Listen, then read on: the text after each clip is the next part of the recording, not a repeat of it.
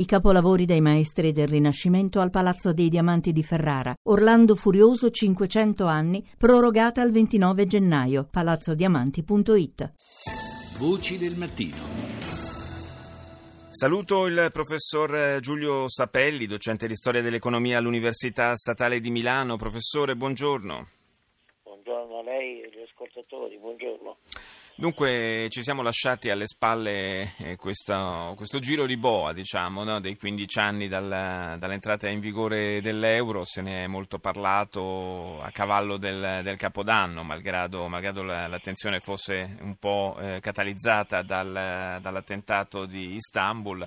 E, ci, ci, diciamo, questo giro di boa ci fa anche riflettere su, sul futuro eh, del rapporto eh, tra l'Italia e l'euro. Ci sono circolate nelle ultime settimane eh, voci, eh, se ne, se, è letto parecchio, insomma, di, di ipotesi secondo cui, per esempio, eh, in Germania ci sarebbe una, una corrente di pensiero che ci vorrebbe spingere, intendo come paese, fuori dalla zona euro. Lei che cosa ne pensa? penso che, questa, che, queste pulsioni di spingere fuori l'Italia dall'euro, in Germania particolarmente, ma anche in alcuni paesi alla Germania fortemente legati, sono sempre esistiti. Lei sa bene, gli ascoltatori sanno che noi abbiamo dovuto subire un lungo periodo di prova no? e per quanto riguarda l'opinione che, avevano, che aveva il banchiere centrale tedesco all'epoca, 15 anni fa, noi non avremmo dovuto entrare perché non davamo quelle garanzie di capacità di resistere a un sistema a cambi fisici, perché l'euro poi è questo, l'euro è la concretazione tecnica del trattato di Maastricht che impone di rispettare alcuni canoni economici, il 3% di deficit, non superare mai il debito del 60% che non ha rispettato nessuno poi sì. e questo si concreta con creando una moneta unica. Lei capisce subito bene e gli ascoltatori anche loro che se crei una moneta unica non puoi più agire in un sistema di cambi variabili, cioè non puoi più ogni tanto fare delle svalutazioni competitive, abbassare la, la tua moneta e questo ti consente di riguadagnare un po' di spazio nelle esportazioni. Questo ci è stato negato e le conseguenze sono state estremamente gravi perché noi non siamo stati noi e in tutti gli altri paesi che avevano una produttività del lavoro e una capacità esportativa inferiore alla Germania hanno visto crescere, accrescere le loro difficoltà e la separazione dei paesi più alto potenziale produttivo che poi sono il blocco tedesco e dei Paesi Bassi. Io credo che quando è entrato in vigore l'euro fosse, ai, insomma, quantomeno agli esperti fosse abbastanza chiaro che eh, avrebbe portato una diminuzione del potere d'acquisto delle, delle famiglie, de, dei singoli eh, in Italia,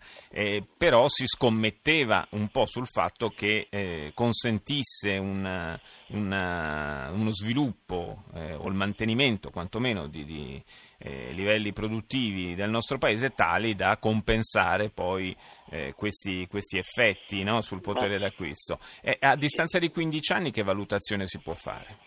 Dobbiamo dare una valutazione assolutamente negativa perché questo non è avvenuto.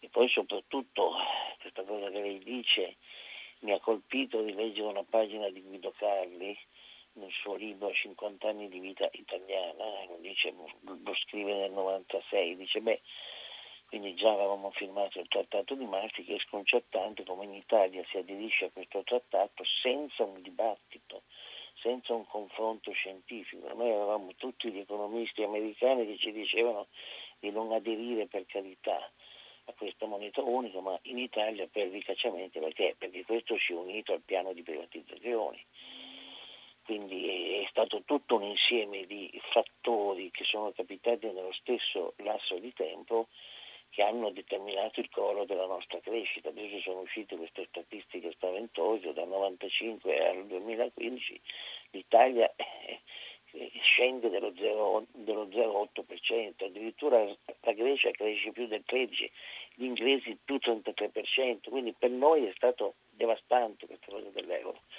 Ma non ci, sarebbe un dibattito. Non ci sarebbe il rischio a questo punto, sappiamo che ci sono eh, anche molte forze politiche in Europa e anche in Italia che vedrebbero di buon occhio l'uscita dal, dalla zona euro e non si rischierebbe a questo punto, professor Sapelli, di sommare eh, diciamo contraccolpo a contraccolpo?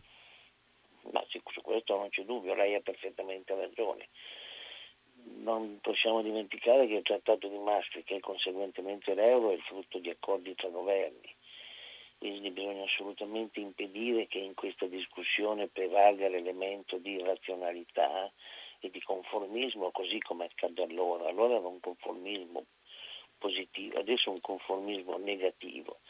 È una questione molto seria, va affrontata, ma io credo che prima o poi va risolta perché l'economia europea con questo sistema sta decadendo a una velocità impressionante. Sì, la sensazione è che ci siamo un po' non soltanto impantanati, ma ci stiamo proprio avvitando su noi stessi e questa è una situazione che alla lunga non, rischia di non essere più sostenibile. Grazie al professor Giulio Sapelli per essere stato nostro ospite.